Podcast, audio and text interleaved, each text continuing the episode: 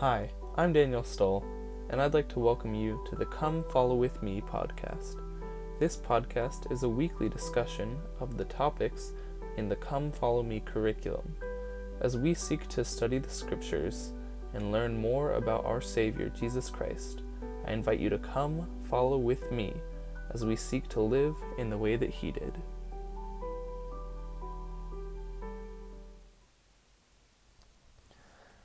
Hey guys, welcome back to Come Follow With Me.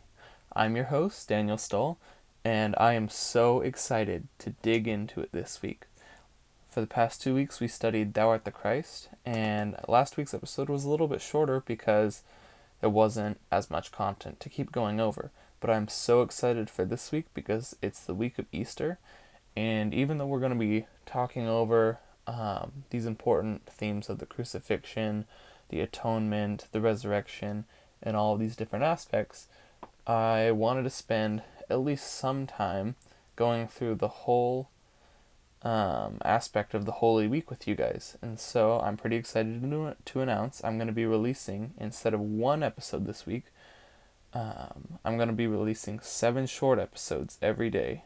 Or not every day, one short episode per day, leading up to seven in all this week. So, uh, without further ado, let's get started. Today is Sunday, and we're going to be discussing the entrance of Jesus into Jerusalem, or as the manual states, it's the triumphant entry into Jerusalem. And um, I was doing some studying with my family before this, and just something interesting is I mean, Jesus had been to Jerusalem before. This wasn't something new but this was he knew it would be his final time and also he was becoming more and more widely known. So people were gathering to come and see him and they were excited to see him. It was the return of jesus. Um, and so if we go ahead and we look into it this is the beginning of this week's whole message of uh, this is where christ comes back and he must have known as he entered that these were his final days. So, as we go ahead and we read the section, which is Matthew 21 6 through 11, just think about that. That Jesus probably already knew that this was coming to the end. And he had only been, this is an interesting fact that I had totally not realized. Jesus's ministry was actually really short. It was, he was only ministering unto people for about three years. So, I just wanted to touch on that because think of how long of a lasting impact he's made on every aspect of society, even 2,000 years plus after he was born. And yet, he only, in his main ministry, was only teaching for about three years. That's just crazy that in that short of an amount of time you can impact the world so much. But it's him, and he did it. So back on topic though, uh, Matthew 21, uh, 6 through 11, it says, and the, and the disciples went and did as Jesus commanded them. And they brought the ass. I'm just, I don't feel the need to explain this because I don't think there's any kids listening. But if there are, an ass is a donkey, not some word you might be hearing at school. So they brought the ass and the colt and put on them their clothes and set him thereon. So, like a saddle or a blanket. Um, for anybody that's seen or ridden a horse or a donkey or something like that. And a very great multitude spread their garments in the way. Others cut down branches from the trees and strawed them in the way. So I just want you to think about this.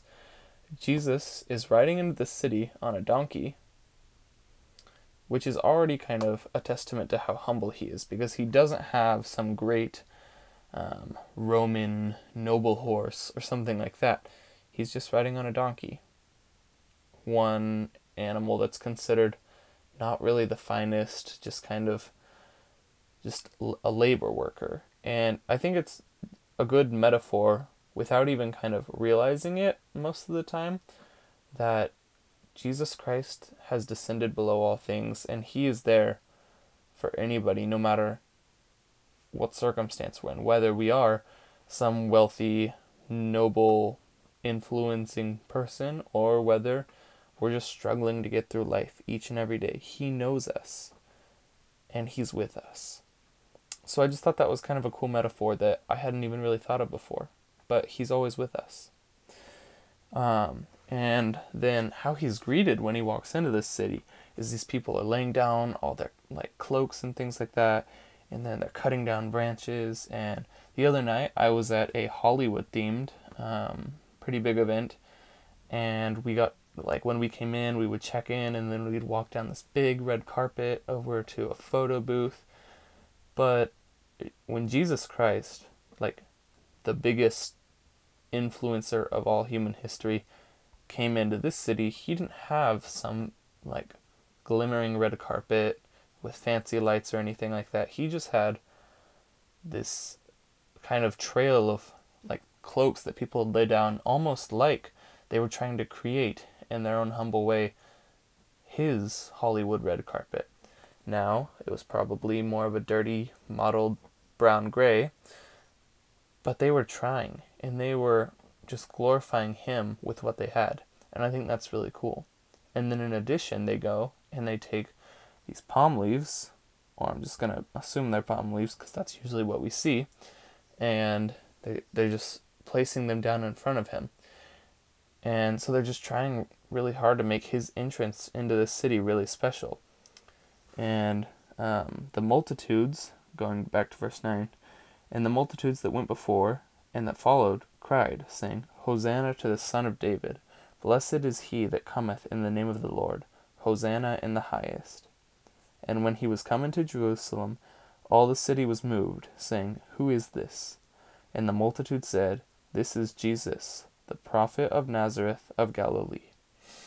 And I'm kind of recalled back to all the times throughout the New Testament already. We're not even that far in, but just all the times already that people say, Who is this? Or Jesus asks people who they think he is, and they're always like, Oh, you're John the Baptist, or you're Elias or you're some other prophet like that. But he's coming into the city and they're all praising him and people feel the spirit and they're saying, "Who is this?" And finally people are coming to the point where they know who he is and the multitude is able to say, "This is Jesus, the prophet of Nazareth of Galilee." So, in our daily lives, um, as we're wrapping up this short episode, I just want to think about what are we doing to make the um, the influence of the Savior special in our home? These people would lay down their cloaks and they would lay down um, these uh, giant leaves they they had chopped off of trees and they were trying to make the spirit's or not the spirit the Savior's presence meaningful and important. And as we're drawing closer to the date of his greatest achievement and the greatest happening in all of time. What are we doing to make this special? An interesting way that I had heard it put was we celebrate the whole month of Christmas in preparation for Jesus' birthday. But when it comes to Easter, which represents two of his greatest ever achievements, the atonement, well, I guess the atonement covers all of it, but the suffering in the Garden of Gethsemane, and then the crucifix, crucifixion slash resurrection, we don't even care that much. We celebrate it with bunnies and eggs, and really we don't focus on it as much as we should. So we're trying to make it more of an um, an actual holiday in my family, and I would encourage everyone to do the same, just because more so than Jesus' birth, the things Jesus did played such an impact on all of us, and they continue to today. We have the ability to repent and to do so much better, as um, President Nelson shared in his talk over conference. He was really big about repentance, and I was just thinking about that because it's possible to repent because of what Jesus did.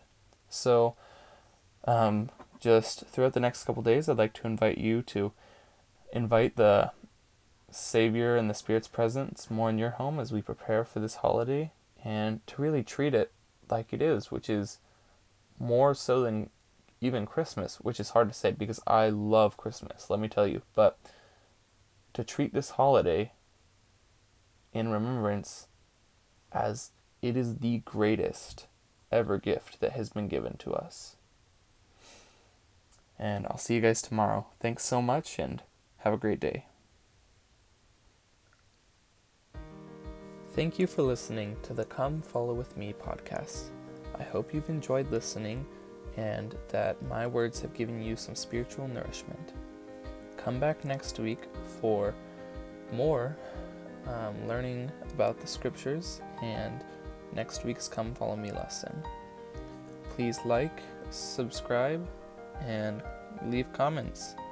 I really appreciate any help and tips you can give me, and I just hope that I've helped you guys in your personal study. Thanks so much.